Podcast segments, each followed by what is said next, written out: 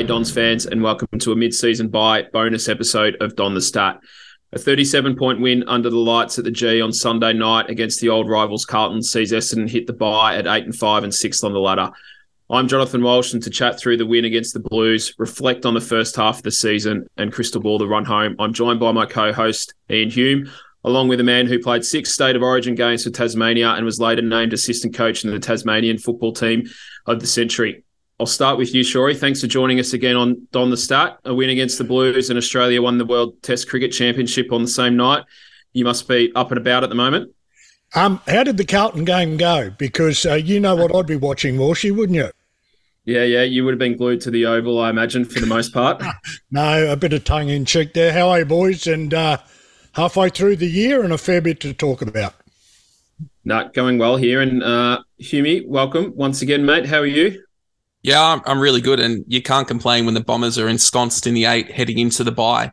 Um, it really sets up everything for a great second half of the season. Um, obviously, it's really great to have Shawry on, and I'm really interested to hear what he has to say tonight. Um, and I think we've scheduled Shawry, and and we've it's the two times we've done it so far, it's come off a, a really impressive win for the Bombers. So I think we'll have to peer ahead in, for the rest of the season and find a game that we really want to win and then schedule in to come on the weekend after that. So yeah, we'll look ahead at that there. But yeah, really looking forward to getting stuck in tonight and, and hearing what yourself and Shawry have got to say. Yeah, sounds good. Uh, just need to be mindful you two school teachers have a much uh, bigger vocabulary than me. So using words like sconced, um, yeah, maybe dumb it down a little bit for me. What are we in the eight? What was that, Walshy, that word? In, ensconced, I think it was, Hume. That, that's right. Mate, that's too big for a couple of young lads from West Essendon, isn't it, Walshy? Exactly, exactly. I'll, I'll tone it, down. it down. Yeah, that's all right. I probably I probably lost a few listeners with that that turn of phrase. Anyway, look, let's get stuck into the Carlton game before thinking about the season as a whole. Um, as always, we'll start with what we considered going into the game was the important things to do. Uh, first up was to use Jake Stringer at clearances to restrict Patrick Cripps' output, and you know, well done to the coaches. It, it they made a really good move there. They they put Perkins uh, up against Cripps, and, and Perkins followed around all game. So Perkins attended 19 centre bounces, which was the highest by an Essendon player, and that's the same that that Cripps did. Um, now people going into this have spoken about Cripps having a down year, but if you compare the game that he had this weekend with what he's done previously, it still demonstrates a really good performance from Archie. So Cripps had 19 disposals and only against the Lions was lower, only four clearances, and that's the lowest that he's had again, except against the Lions. His contested possession was eight, uh, and that was only lower against the Pies this year. And his meters gained was 139, and that was the lowest for the season. And I think uh, the thing that really set the tone was that early moment where Cripps tried to fend off and, and, got Archie in the face. And even then, Archie was able to stick the tackle and did get the free kick, but that really sort of set the tone there. Yeah, I thought it was a really bold move. I, I think despite Cripps having a down year, he's still their most uh, important midfielder. He's their captain and and and leads the charge for them there. So he he was one that could have influenced the game if we allowed him to have a big night. Uh, Shawry, you spent some time with Archie at, at, Brighton Grammar, and you've been big on responsibility being the key to him unlocking his potential. You, you must have been pretty pleased with what you saw. Even in year ten, he was a a big occasion player.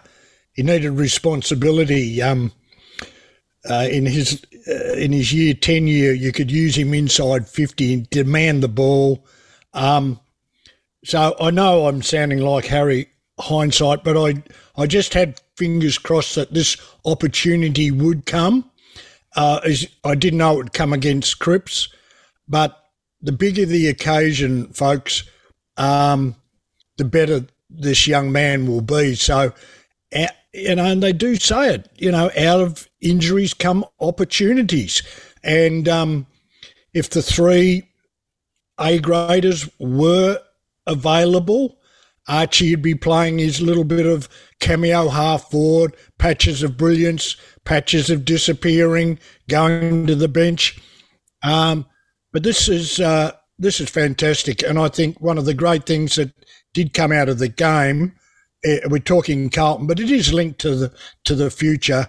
Is um, the emergence of of youth through the middle in in Martin Hobbs, Caldwell uh, Perkins beautifully balanced by the number of centre bounces that Stringer went to to add that experience. So this has added a layer to the Essendon Football Club midfield because in the past we've just had three and we've been forced to play a hand here and give these people an opportunity.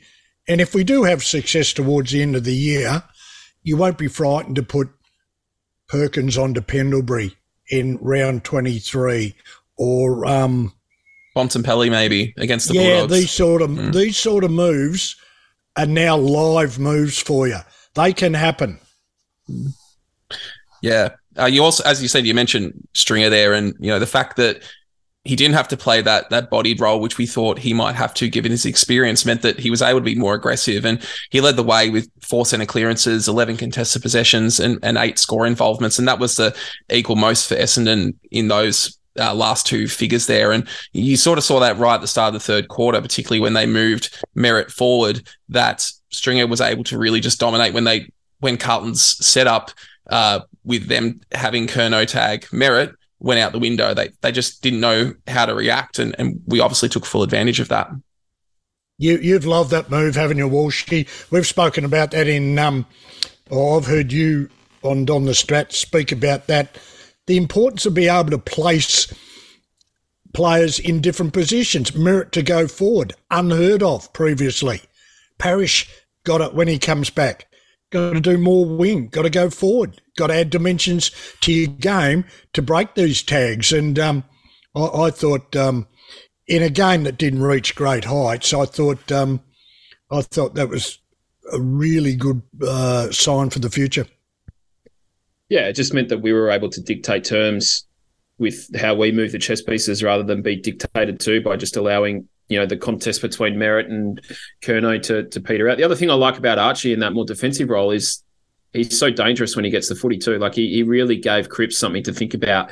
Uh, yeah, Cripps isn't great defensively, and and playing on a, a, player the quality of Archie with his ball use going inside fifty, he he really had to make sure he was aware of where Archie Perkins was. So.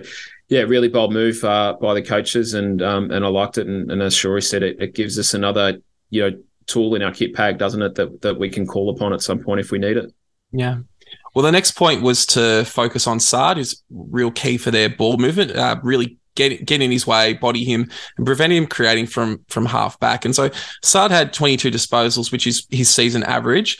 But it was the first game of the season he had no inside 50s. He averages 2.2.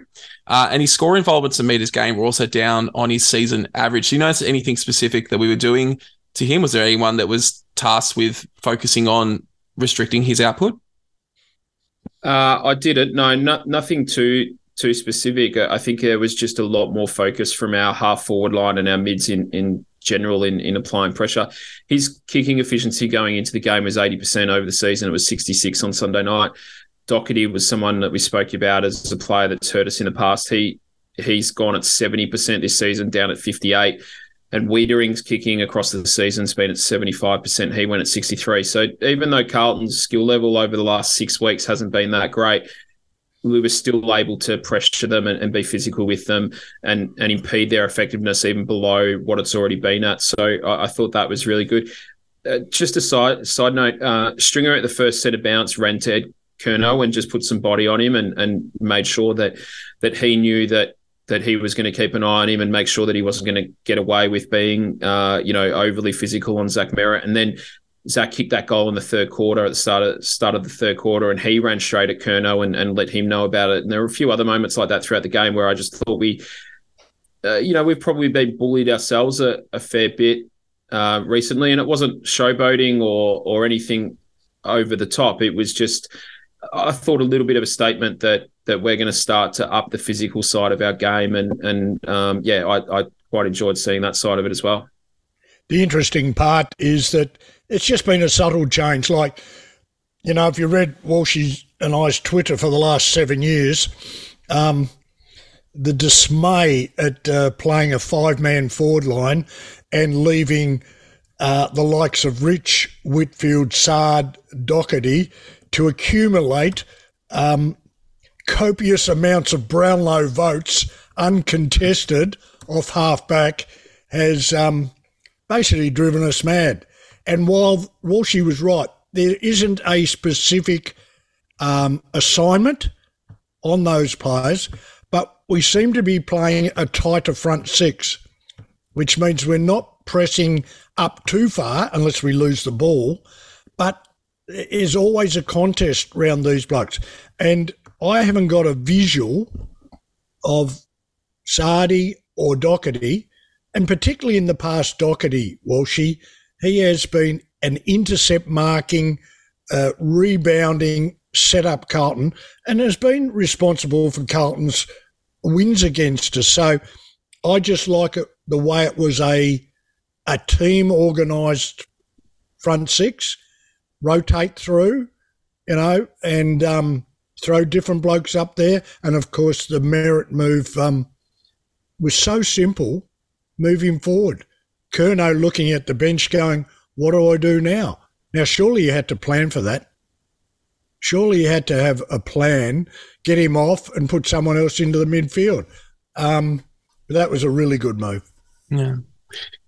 And the final point into the game was to really try and exploit them on the wings with Martin and Durham. And I don't want to touch too long on him, but I think the important thing to note here is that Jono, you've really been vindicated on Martin. You've been saying since the end of last year that he could be a centre square midfielder, and, and you know an inside midfielder. And, you know, he, he only attended four uh, centre bounces, but you could see his influence already there from that small amount. Um, and just in general, his season high clearances from him. How did, you know, he's received a lot of superlatives for his game. He, re- he got 10 coaches' votes. How did you see uh, his game on the weekend? Yeah, I, I, just like that he keeps adding elements to his game. At, some point, he's going to start getting some real attention from the opposition, and and whilst I didn't expect that to be against Carlton, given the way that their wingers play, and that was very much the, the way it played out, I, I don't think I'm Nostradamus predicting that that our wingers were going to be able to exploit theirs when we had the ball. But his ability to now influence a game on the wing, go into the centre bounce and influence in the midfield, and then go forward and play. You know, uh, let's not forget he started at half forward against North Melbourne, and and that in that first quarter was probably where we were at our best uh, across that game. So it just means that if he if he's not getting his hands on the footy in, in on the wing, that he can move into another part of the ground and go and influence the the contest. You know, dare I say it, and, and, I don't want to make a direct comparison, but it's something that a player like James Hird or Mark Mercuri used to be able to do, where where if we needed to get them involved to to help um, you know, give us some energy and, and, and get the ball going our way, then then we can move those blokes around. So uh, he's starting to show that he's capable of doing that. Look, it's good to talk about that, Walshy, because one of the strengths of that side 23 years ago was the selfless capacity. You were there to watch how Caracella worked. And there's been comparisons with Blake, right? Blake would play, as you know, wing he would go into the centre bounce where he was very good, and then he would drift forward. So it, it he's a it's a Martin's very very similar uh, to the role that Blake's played, and that's the one you can do because then you can get yourself involved in a rotation as you drift forward, push Stringer onto the ball, um, and catch teams out like that. And that's what though like they're not at that level, but let's just talk about the capacity to play those roles. Archie can do those roles. So you've got these blokes. Caldwell can play half forward, and he can Caldwell can also play defensive half forward, mid. So what I'm saying is you've got three or four players that are now multi-dimensional players. And one of the criticisms of Essendon's midfield is Shiel midfield, Parish midfield, Merrett midfield. But you've got that's okay because they're O graders, but you've got this young group coming up that can play three or four positions. And that's wonderful for their development and even more important for the team. So uh, I saw uh, Martin got one out of the centre square. And you talk about beautiful hands of Lachie Neale at Brisbane, one grab below his knees. Martin's hands were just brilliant. He's not a robust player. He's not a physical player, but he's a clean player. And I think when you go into the centre bounce now, it's not like it used to be. You need clean players. And um, him and Archie keep their eyes on the ball. So does Caldwell. and they distribute the ball by hand. They're smart. Yeah, it's really exciting, as, as you say, and you know having those options is really gives the coaching staff a lot of flexibility um, to deal with specific incidents in game. And I mean, let's let's talk about that third quarter run just for a minute. It, you know, I, I think I said to a couple of people, it, it sort of reminded me a bit of how Melbourne played in that the end of that third quarter in the 2021 grand final, where it just seemed unstoppable. What what is the key changes at halftime that allowed the Bombers to gain such ascendancy? We've already talked about the Merrett move. Was there anything else that seemed to suggest to to explain why the game went in that direction? Yeah, I think there are probably a couple of things. I thought Draper was important. Phillips also in the ruck got his hands on the ball a couple of times too and, and set us up. But um, yeah, Draper brought a lot of that energy and he got the ball going forward. Caldwell uh, didn't play a lot of midfield in the first half, so I think his legs were fresh and, and he he probably just got held back a little bit and, and then was able to to go really hard. I think uh, Stringer's eyes really lit up with that that opportunity to go and sort of bully Curnow a little bit, and and uh, you know that that played out. But I think it was just a little bit of a perfect storm of a, a coaching group with a plan. We clearly rattled the opposition because you just you saw Curnow looking around, shrugging his shoulders, and and not sure what to do. Which you know, poor planning on Carlton's behalf, but but we took advantage of that. And then uh, you know beyond you know the score that we put on the board, I think just and he's touched on it, just to see young players take their opportunity. And that can only really come, I think, off uh, you know the confidence that's instilled in them from their their coaches. I, I, think was the the best part of all of that. I'll give you an example, Walshy, and um, the Carlton selection of or, or, wonderful servant, a great competitor of the Carlton Football Club. Um, we did what we did with Perkins. They should have done Merrett with Dow and then you find out. You don't find out anything. And I, I know I'm speaking as being taught by the great man Sheedy. You got to find out about them. You got to put them. And Kevin was criticised so many times about, you know, playing people out of their depth. Um, you know, Kepler Bradley on Matthew Richardson. Um, there was method in his madness. You had to find out. And and there's Paddy Dow and these blokes, the Carlton got to find out about them. Mm. Uh, fourth bottom, fifth bottom. They might have had a chance if they beat us, but they got nothing out of the decision to play um, Curnow. And that's and I've got enormous amount of respect for him. It's just not the right decision for Carlton. Whereas our hand was forced a little bit. So anyway, and they come out of the same system, Dow and Perkins. They come out of the, the APS system, you know. And well, I don't. I know about Perkins now, and so do a lot of Essendon people. Gee, but Carlton people are still saying, "What's Paddy Dow?" You know. And there was that's an example of how you can use use the resources available to. you. I mean, uh, just focusing on that, how much of that comes down to a a fear amongst the coaching group of losing. It seems to me that Carlton is more afraid of losing than than try, than you know focusing on trying to win the game at the moment. I've sat I've sat in a few. Um, they would have looked at Setterfield, Shiel, and Parish, and their planning's around if we can stop Merrett, we win. Simple as that. Put everything into Merrett but they didn't take into account the capacity of what the theme of this podcast has been so far the capacity of young players, Durham, and uh, we've, we've mentioned them all, the four or five of them to step up and play a significant role. That was the difference in the two teams. Yeah. I guess just finishing up on the Carlton game, you know, for, for most of that game, particularly the second and the fourth quarters and, and parts of the first, Carlton really had, you know, contested and, and, territory dominance. And if you look at a lot of the stats and, you know, you can get sucked into just looking at stats and making judgments off that. Um, but they seem to have, you know, that contested and territory dominance.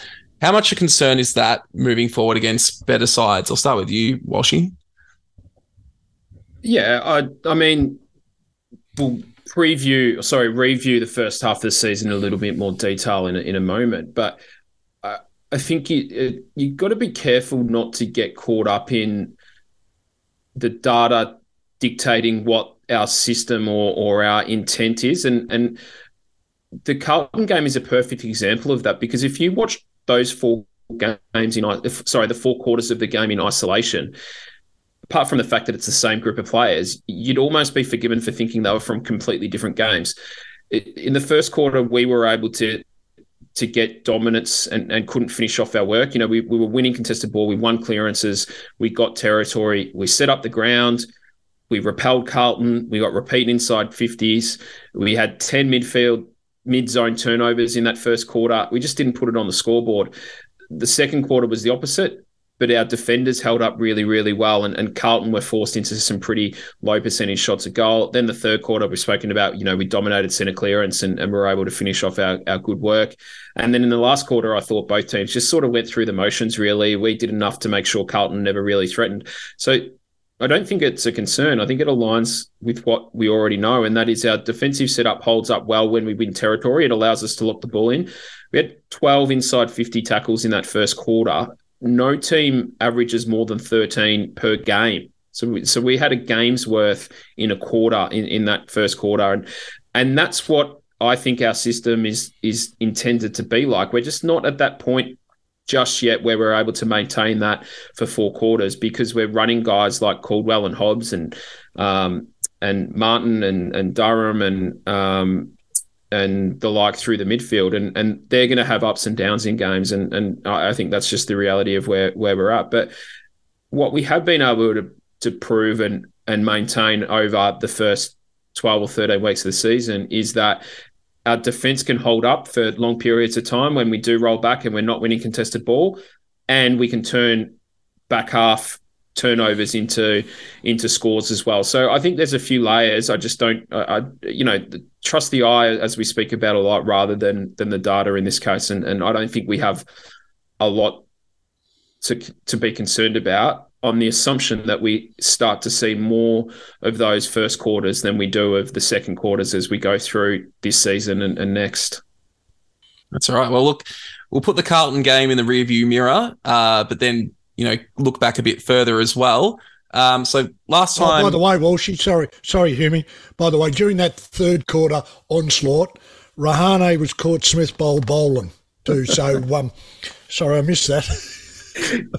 yeah, no, that that was a good catch. I, I did, yeah, I did catch. get a, I did get a message for you uh, from you telling me to see if I could find a highlight of it. So, yeah. Right, well done, Humi. Good. That's a, that's all right. I'll leave that in. That'll be fun. Um, yeah, look, let's let's reflect back a bit on what's happened since we last had you on, Shawry. So, uh, last time you were on was after the the fantastic Melbourne victory. Uh, following that, Essendon went uh, four losses in a row uh, against top eight sides in Collingwood, Geelong, Port, and Brisbane, and then upcoming to this episode, uh, they've won four on the trot. So. Uh, Dreamtime against the Eagles, North, and Carlton. Um, those wins have come against sides in the bottom eight. I think Richmond was bottom four at the time that we played them, and then the other f- three teams are bottom four teams now. Um, we've also come during times when Parish Setterfield and Dylan Shiel have, have missed most of those those wins. Um, I guess what is your what are your thoughts there? What what do we take out of those results, and in particular those three players being out? Um, and I guess that sort of flows into when they do come back. How does the midfield look um, going forward? Look, at the start of the year, um, I thought we were, if they released the shackles and didn't offer players and clubs excuses that has driven me mad for the last 10 years in the way of, oh, we're the third youngest list and we're gelling or we're a development club. If they released the shackles on this group and let them play and we saw them reach their capability, I had them 7 to 11. There is no way known, Essendon people, that this team was a bottom four team. No way known, given capability. So it took a change on and off the field to reignite the passion and the belief in this club to realise they have some potential to really play the game. And that's what you're seeing. They're not restricted by strategic plans or by words. They are being allowed to play with some very tight guidelines, some a very good game plan, and some very very exciting talent. So they are where they are. I've got them plus one over budget at the moment. So I've got them one game ahead of where I thought they would be. And you can say, oh yeah, if if Ridley didn't come off, we would have beat this team. And if he didn't get injured, Laverde, we would have beat. That's all rubbish, right? You didn't beat them, and you've lost to the teams in front of you, and you've beaten the teams behind you, and that's exactly what you have to do. You look at the Richmond game, you're 18 points down. And I went to the North Melbourne game live, and North Melbourne deserved to win that game. They played a sensational game, and that Zurhaar had our back line wow, at sixes and sevens. They didn't know how to handle him. So while we've been unlucky with a few, we've also escaped. So the, the bottom line is we're right where we should be and where we deserve to be. And now, now you come into literally, I'm not saying you can win it, but you're literally coming into now the premiership quarter, the winter months, um, and the third quarter of the season going to be critical with some outstanding games to look forward to. Um, Freo, Port, Freo, they're in the mix. Port, good side. Crows, fantastic. Not too good away. Cats and the Western Bulldogs. So you're actually playing the teams. I think it's beautiful and something that I hope the whole people are looking forward to. Oh, you know, we hear and we read it on Twitter. Oh, we've got a good draw, we've got a bad draw. Oh, look at the draw coming up. It's really hard. No, it's not, folks. It's what it is. It's what you actually play for. You can now control your destiny. When was the last time Essendon could control their destiny? Tough games, hard games. Welcome to the world of a top eight team. Yeah, yeah I think the last couple of times we've we've fallen into the eight, really, haven't we? we we've had to win or, or win game bank wins at the end and rely on other teams to to lose games for us to to fall in. Whereas, as you say, we we've got destiny in our own hands, and I guess. Uh, you know, whilst it would be nice to have won a few more games against the teams above us, it's probably beating the teams below us and losing to the ones above us is the reason that we're we're sixth and and not you know 12th or 13th.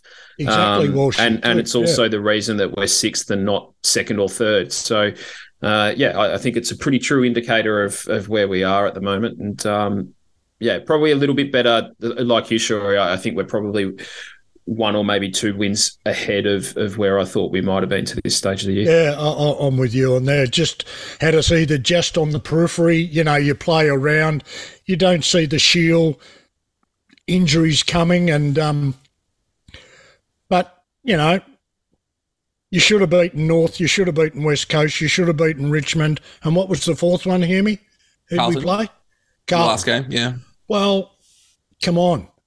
If you aspire to anything, you have to win those games, and you did, albeit in different ways, and all with us uh, shuffling nervously in our seat at the moment. But you can rest assured in times gone by we would have lost two of those games yeah. because this is a different side. It's a competitive side. It maintains its composure when it looks like losing. Like, yeah, you're gone against Richmond. You just maintain your composure. And also our leaders, the likes of Heppell, McGrath, they, they do the big plays. They do the big plays when it needs to be done. Stringer does the big play. So, yeah, it's been really encouraging. Uh, halfway through the season, I'm not putting any dampness on this group because um, let them go. They get four days off, they get a good break, and um, they get to travel, which I think is great for this group. People say, oh, we travelled to Port, then we went to Brisbane. Essendon people always looking for reasons to, you know, to the blame game and all that. Players love travelling. They get away together. They enjoy their company. They have some fun. They have breakfast together. They go out for coffee together. It is a magnificent uh, gelling experience to travel. The days of going to Fremantle, you know, oh, we've got to travel to Fremantle, and yeah, and they're well and truly gone. Full time professionals, they they'll be they'll be primed to the minute for this game.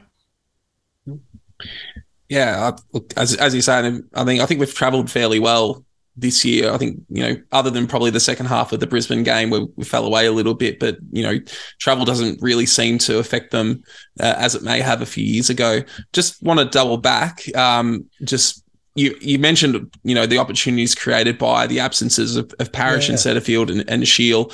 Um, and we've learned a lot, and that's that's really pleasing to know that you've got a lot more opportunities. Given that it's likely that at the very least, Parish and Shiel will be back for the Fremantle game. How are you reincorporating them into the side? Um, I've seen I've seen clubs get players back in a group and put them all in. Um, if they're fit and ready to go, it would be very difficult to leave Parish and Shiel at home. Um, and if Setterfield was available at the same time, I would suggest that one of them would be left home. And that would probably have been Setterfield, given the type of injury. But he's still, what, two or three weeks away with that, that ankle. So um, I think there's a thing called an interchange bench, there's a thing called the subs bench. And because when it pans out, um, and and it'll be highly unlikely it will pan out like this because someone else will get injured. People say, "Oh, how hard selection's going to be?" No, selection's going to be very easy because Parish, um, sorry, Parish will come in for Snelling, Shiel will come in for Hind, and Setterfield will come in for Massimo. So there's selection in eight seconds, right? The big question will be how do you get Draper through the year? He's sore. Yeah. Because the jury's out. We've seen bits and pieces of Weideman, but so did Melbourne. I haven't yet seen him go into a second ruck position and command that position to give Draper a chop out so Draper can go forward or Draper can go to the bench. And I think um, that will be the selection decision. Yeah. You've got Wright back, you've got Langford, you've got Stringer, and technically you've got Weideman. So you've got a diamond formation in your forward line. Right? The jury's still out of whether Weideman can hold down the difficult and true centre half forward position or do in and this is my opinion make a hard decision um, get him into some sort of form, use him in the ruck in the in the VFL. But my priority at the moment is Draper. We know he's sore, so I think Phillips is critical for the next six games. Hmm. Fremantle, Darcy, Port Adelaide, Lycett and Finlayson. The Crows, Geelong, you know, uh, Western Bulldogs have got English. So there's some big, big matchups coming up for Sammy Draper. You do not want him limping into a final series. Mm. And I just haven't got confidence or seen. So you saw it on the weekend. He's three centimetres taller than Silvagni, but you saw what happens when Silvagni goes into the ruck. You don't want that scenario. The teams, Collingwood are playing two ruckmen, Port Adelaide are playing two ruckmen, Melbourne have got two genuine ruckmen, and um, they're going okay. Yeah. So, look, it's not a, a pot shot. It is a hard decision. Mm. He, he's an avenue to goal. But anyway, what do you think, Walshy? Where, where's that sit with you? I'm in favour of one ruckman if you have a ruckman who is capable of playing big minutes week in week out, and and I don't think Sam Draper is there yet. I put some numbers together today, which which you've seen, Shawry, and I think he's the the mm. sixth least experienced number one ruckman in the AFL and the third or fourth youngest. Uh, so, uh, you know, the the yeah, Grundy's played 190 games, Witts has played 154. Lycett, you mentioned 141. Uh, McInerney 113. Uh. Tim English is, you know, just about to play game 100. I think he's two away. So the, the ruckmen that are in and around the top four um, and top six on the ladder have all played around that 100 to 150 game mark. Um, Gawn's obviously played a lot of games as well. And, and so these are guys that are 28, 29, 30 plus that are really hard and really seasoned. And, and I think the reality is that Sammy Draper at, at 56 games just isn't there yet. And he either needs to be managed out of the team for to, to rest up, or he needs to be managed by having another ruckman in in Phillips alongside him. Because yeah, I, I, I, pinch hitter is fine if it's ten to 12, 15 percent of game time, but uh, Phillips is playing thirty to to forty percent ruck time, and and that's a very different. Um, uh, I guess a very di- different situation than than you know some of the other teams are in. So I, I I'm, I'm with you. I think we probably need to manage that. I'd like to see what Weideman can do as a forward alongside uh, Peter Wright and and see what they can do over three or four weeks before I'd make a decision as to whether no, Weideman. That's that's fine. My my and look, uh, folks that are listening, it's not a it's not a criticism. We're trying to maximise our resources here. My, uh, and it sounds like I'm I've got Weideman in the gun. I surely haven't because I haven't seen enough of him. But if he does that, where where does Stringer and Langford go? Like I know I'd rather play on Weideman as an old fullback, leading, marking, spoil. I've got no chance of playing on Langford and Stringer. They're the matchups that you've got to isolate. So I hope we can work our forward line that they don't get sort of pushed to the side a little bit. They they they're they've been brilliant. So with Wright coming back at the moment, um, that's been fantastic. But I don't want it to upset that beautiful balance that Langford and Stringer gave us, which is two of the hardest matchups in. You know, you look at Lukosius and these sort of blokes. They're, they're really hard matchups, and I'd like that to be continued focus in our forward line. Yeah. Look, just sort of building on that before we move off the ruckman, um, you, you mentioned that you know you've got to manage Draper, and, and that could mean that he doesn't play you know certain games. You know, looking ahead at those, you mentioned those five ruckmen that were potentially coming up in the next few weeks. Is there a do you have you seen enough of Brian to suggest that he could take on that that role for a week or two and and be effective enough that we wouldn't be losing out too much at this stage, or is he still too raw to really trust him in that role yet? I'll answer it another way. Don't ruck Wright. All right. No. You know, you've got a fantastic comeback, but I tell you what, I would have kicked three. And that's nothing against Wright. I thought Weitering was disappointing. They allowed Wright to run and leap to the ball. Watch his strength, his movement to the ball, his leap, and his outstretched hands. At one stage there, he led to the left of screen at the city end, and Weitering was 15 metres behind him. Now, I know it's not the old days, and I know it's not Mick Martin giving Matthew Lloyd a nice old uh, brush behind the ear as Glenn Archer charged into him at the front and what Lloydie had to put. There was no pressure at all, no pressure at all. But what I'm saying, I, I don't think we should or need to put Peter Wright in the ruck, given the um, given the circumstances of his injury and his comeback. I, would be happy to play Brian. I'd also be happy um, to look at the Phillips Weideman combination, is what we've been talking about. They have to look at, you know, we heard when he came from Melbourne, he's going to, the position was the second playing alongside Wright, as Walshy said, out of the pocket or out of the goal square, with the capacity to take 25, 30% of the ruck work. That hasn't eventuated for a couple of reasons. I don't think they've tried it. And B, I'm not sure they're confident in it working. And C, the other thing, I think the combination of Phillips and Draper is a good one. Mm. Yeah, I, I, I agree. I think Brian, I don't think Brian's got the skill set to play second ruck at the moment. Phillips with that bash and crash, and you know he's not taking a huge amount of marks, but he is presenting well as as a target for the most part.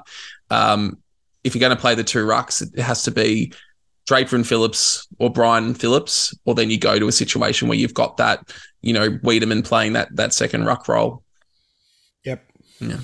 Well, look, we've got a couple of questions from listeners that we collected a week ago, and we thought we'd pose a couple to you. Um, the first is just you know how much of in terms this is from Watson's troops so thanks for your question yes um, yes we're as fans we're often really critical of you know saying a coach has got a poor game plan from your experience um, how often is it that it's a poor game plan or how often that it's potentially a good plan that the players aren't executing and i realize that if the coach can't get the players to play a game plan it's probably a poor one well the, the game plan of brad scott isn't that complex but it suits the personnel that he's got. He moved McGrath back to halfback to settle that back line down. He very rarely changes his back line apart from a rotation. Very rarely changes his wings. Is that right, Walshy? Martin and Durham.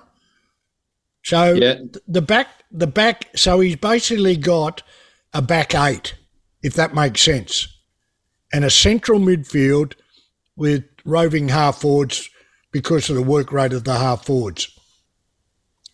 So I think the game plan is designed. He'll come in with his ideas. This is how I like teams play. But then the further he goes down the pre-season, the practice games, and early goes, he said, "Gee, I didn't realise Perkins was capable of that. I didn't think Durham was that was as good as what he shows." So the game plan is in constant adjustment apart from the non negotiables. And I think Brad's non negotiables are his backline. It looks like his ruck set up and he's finally got his tall target back. So it's a pretty simple game plan, as we've seen, and it works very well for this team. I hope I've answered that. Um, you can't have a game plan that doesn't fit um, your playing. You look at St Kilda, Ross Lyon has come in. Where are they on the ladder? They're fifth. No one wanted Ross Lyon. Carlton didn't want him. Essendon didn't want him. You know, he's got his team fifth. It, it is a defensive orientated game plan, but that would be taught throughout the pre-season. So he's grabbed the Saints, who were a little bit wishy-washy, and he's hardened them. He's given them some resolve and he's given them real direction. So he's actually taught them his game plan. Where I think Brad may well have adopt, adapted his game plan to once he knew what he had at his disposal. Well, thanks again, Watson's Troops, for that question. Hopefully, uh, Shawry gave an answer satisfactory to you. Uh, and another question from listener. This is from Up the Plains. It's also about the game plan, and we've seen a lot of talk in, in the media. We've we've had uh, a few points about the way in which we allow the teams to move the ball, and just the amount of inside fifties that we're conceding, which is the second highest in the competition. Do you think it's a, a, a game style that's going to be sustainable, and is it one that's going to be finals? You know, the ability to to win finals, and if not, what sort of changes do you think needs to be made for it to be finals ready? We'll start with you, Jono. Yeah, I think there's two components to this: what we do with the ball and, and what we do without it. Just touching on what we do with the ball, and, and our friends at Champion Data have been Daniel Hoyne been going to town on this one, and, and our kick mark style of play. We averaged 223 kicks a game and 103 marks, which is number one in the competition. Last year, Geelong averaged 219 kicks and 97 marks. No one was questioning Geelong's style of ball movement last year or saying they kick and marked too much. So uh, I, I, don't see our kick and mark profile uh, as a problem at all. What I what they did do was they got the ball inside 50 a bit more than we have, six more times times a game. But I think that's going to start to change now that we've got Peter Wright as a, a genuine key forward target that's capable of, you know, crashing packs and, and spreading a defense. So uh, I don't I don't have any concern in the way that we're moving the ball and its ability to hold up because I think we're starting to see it against good teams. I haven't necessarily got wins in all of those games, but uh, we're, we're, getting enough wins on the boards to to suggest that that st- stacks up. I do think defensively we need to be able to to get more territory and lock the ball in our forward half more often than, than we have been, but I, th- I don't think that's a game style issue. I think that's a, an outcome issue that's just down to to probably having some inexperience there and, and some guys that are still finding their way and, and aren't consistent in games. What do you think, Shawry? I'm going to ask you a question, Walshy, which is sort of linked to that. With Wright coming back, and uh, like he had a terrific first game, that's not always going to happen. Uh, and I, I mentioned Stringer and Langford's capacity to totally unbalance opposition defences.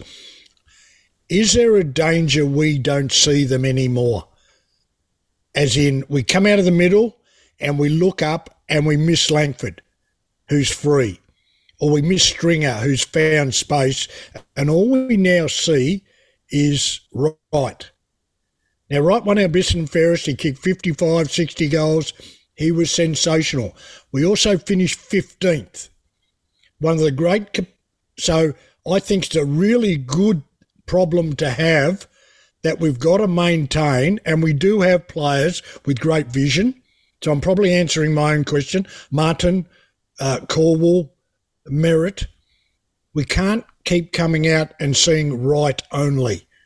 It's going to play Langford and Stringer out of the game a little bit, and eventually, coming up against these sides, they're going to pick if they if we do that, they're going to pick it up.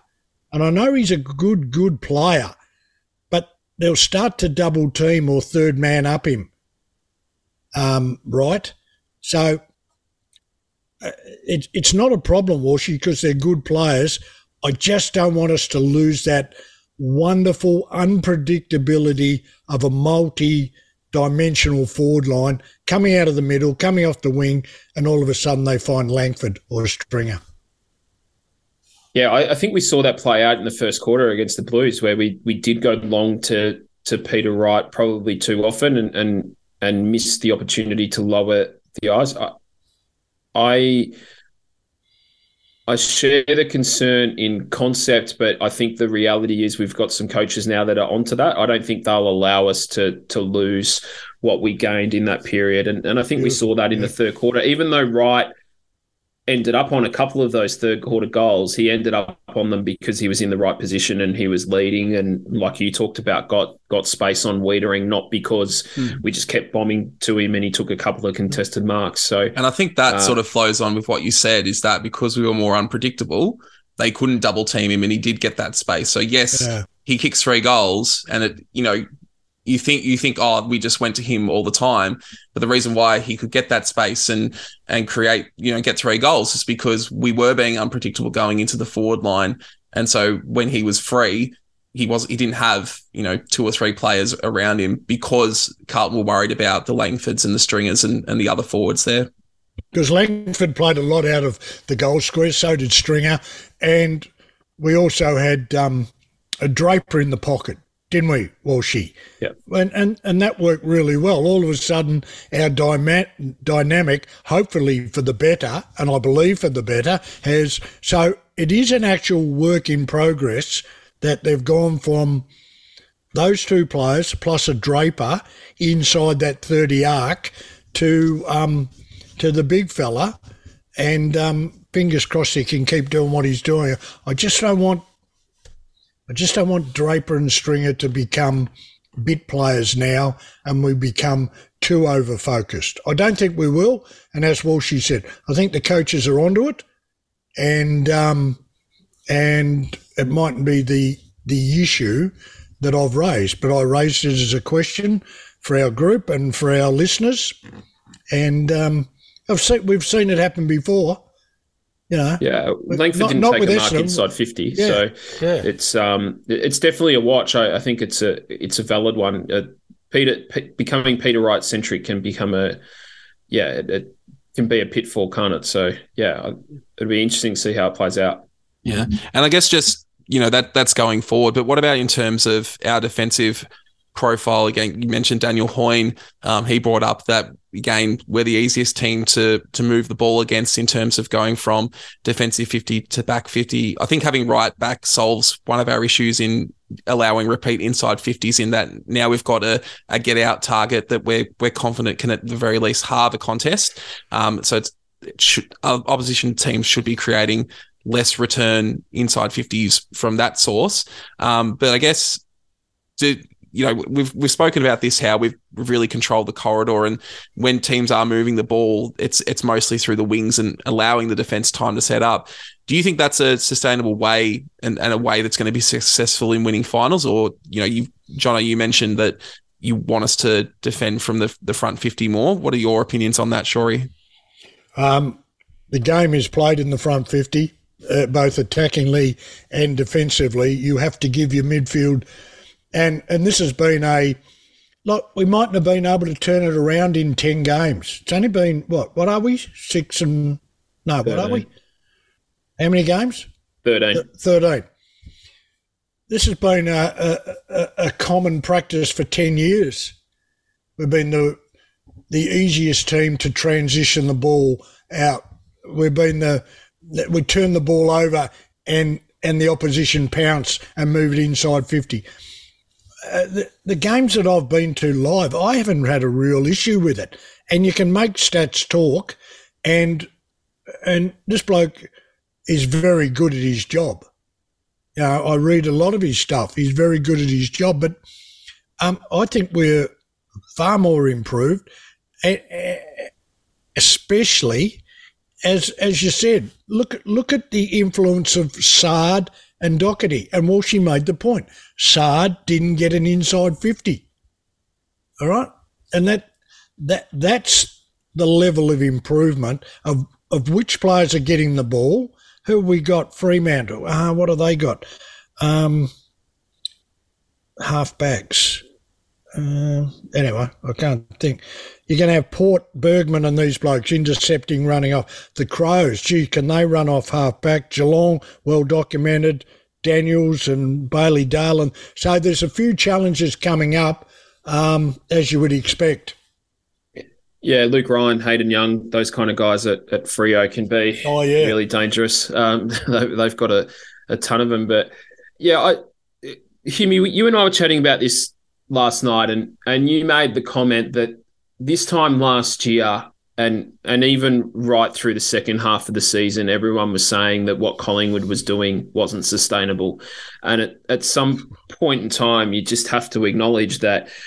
It, if it's winning games of footy, then it, it stacks up, and and you know we're we're only going to be able to prove this when when we get to the finals, and, and Touchwood we're we're in there, and, and we can go on and, and win one. But the I don't. Yeah, it's it's not a finished product yet.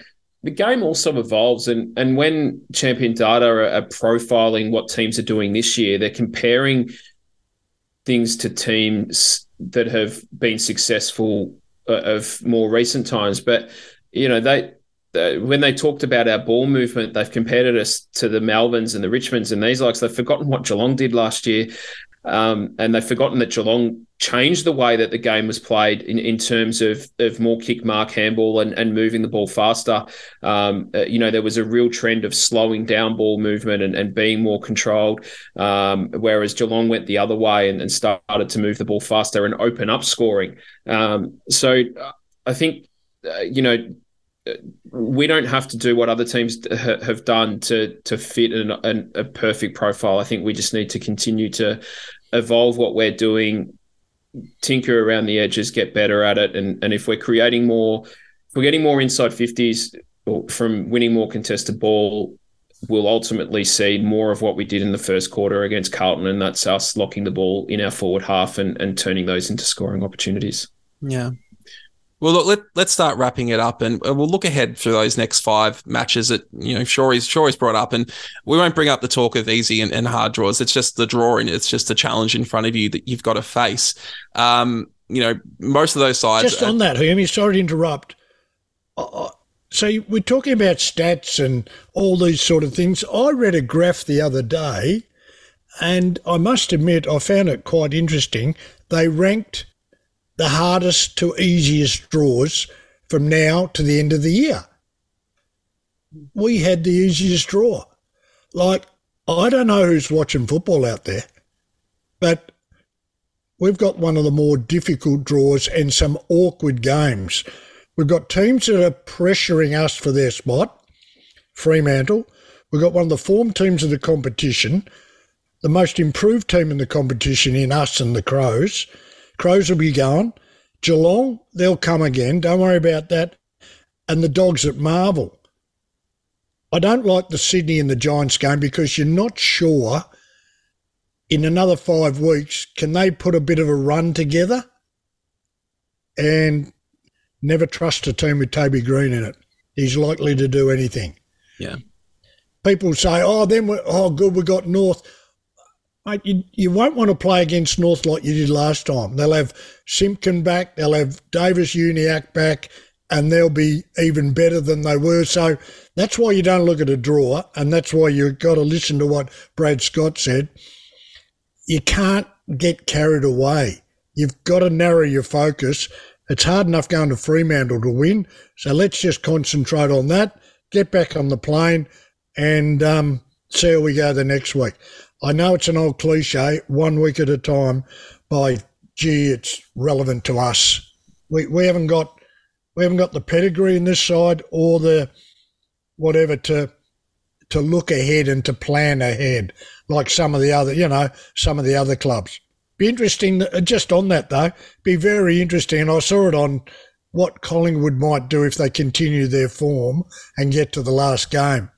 I reckon McRae's the type of coach that he'll put them all out there and continue that form where we've seen different versions of teams that can't go up and down and what they do in the last round. But listen, that's all for the future. And um, I'm just looking forward to um, a really good grouping of solid, if not very good opposition, which will uh, probably tell the tale of the tape in five weeks' time.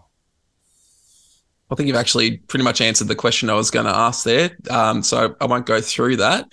Um, but yeah, what was as, that question? You, hear me? Well, you basically, I basically asked you how many, how you wanted to, what do you wanted to see from us from those those next five games. oh, the same.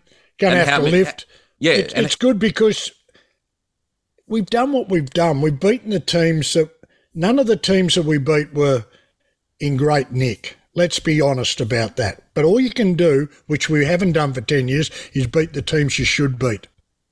Now you move into a different sort of challenge, which is um, quality teams. Yeah. I, I, if I was playing or if I was involved in the club, I'd be so looking forward to challenging yourself and really taking them on. See how good they are.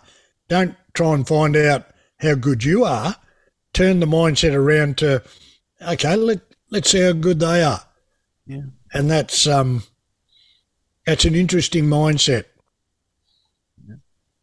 Yeah, the, uh, the, one thing that we do have going into these five games that we haven't had in you know five to ten years is the confidence of winning and knowing what what winning's like and winning some games from different positions. You mentioned it, Shawry, three goals down late against the Tigers, and and we got up from you know seemingly nowhere and and kicked a goal at the death uh, winning a game that we should have lost against North, and then uh, you know winning a game again against Carlton in a, in a, different way of winning in front of a big crowd. We, we've ticked off a whole lot of challenges this year that that Essendon of years gone by by haven't, and and Can that's the bit in, that mate? really it's excites me. Fantastic point.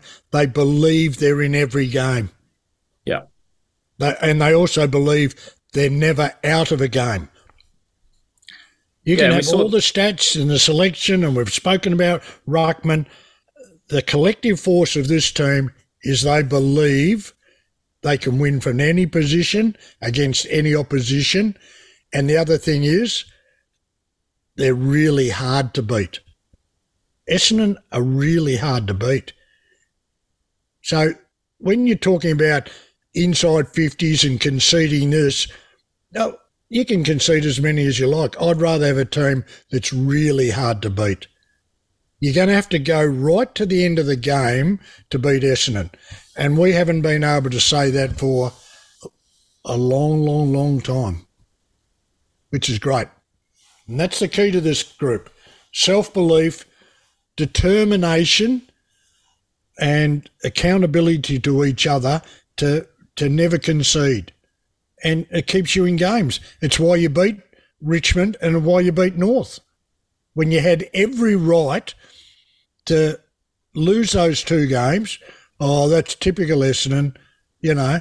But people said no, you know, we're, we're not having a great game here. That doesn't mean we can't grab this game. And and they're, they're two terrific examples of, no, nah, it's it might be our day today, but we can still win, if that makes sense. Yeah, so, yeah. makes a lot of makes a lot of sense, mate. And uh, now I'm kind of uh, lamenting the fact that we've got to bye this week because I'm um, I'm I'm ready to go and watch us play again. No, uh, thanks, mate. Appreciate you jumping on board again and having a chat with us. Question and, and without notice: the, Do the VFL play? No, no they've got to bye well. too. Okay, bye. thanks, thanks. Appreciate- All right. Well, again, thanks to Shawry for coming on the show. We really enjoy having his insights, and we know that the listeners really enjoy hearing from him as well. Uh, we'll be looking to have him back in a few weeks. I think probably after the Sydney game looks like a really good spot to take another assessment at where Essendon's at and how the final few weeks of the season will play out. Uh, we are recording our Patreon Q and A tomorrow night. Um, that's something that's going to come out on the main feed early next week, and then we'll be back to normal on Thursday night when we we look at Fremantle. Uh, Jono, any final words from you?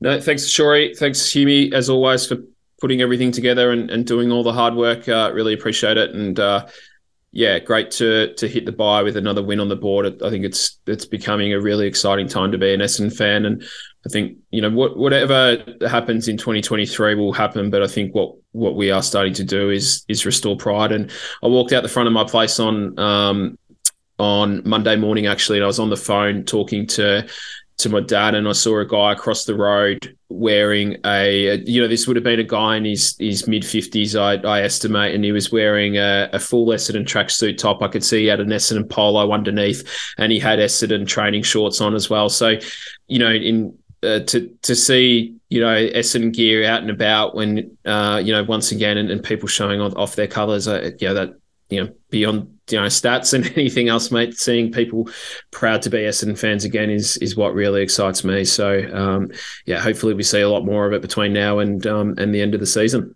Yeah, what a great thought to finish on, Jono. Thanks for that. Uh, thanks to all listeners. Uh, stay uh, sane over the bye weekend. As you say, missing out on, on footy at this moment for seeing Essendon the way they are. You know, I think we want to see that as, as soon as possible again. But uh, other than that, uh, as I said, stay safe and go Dons.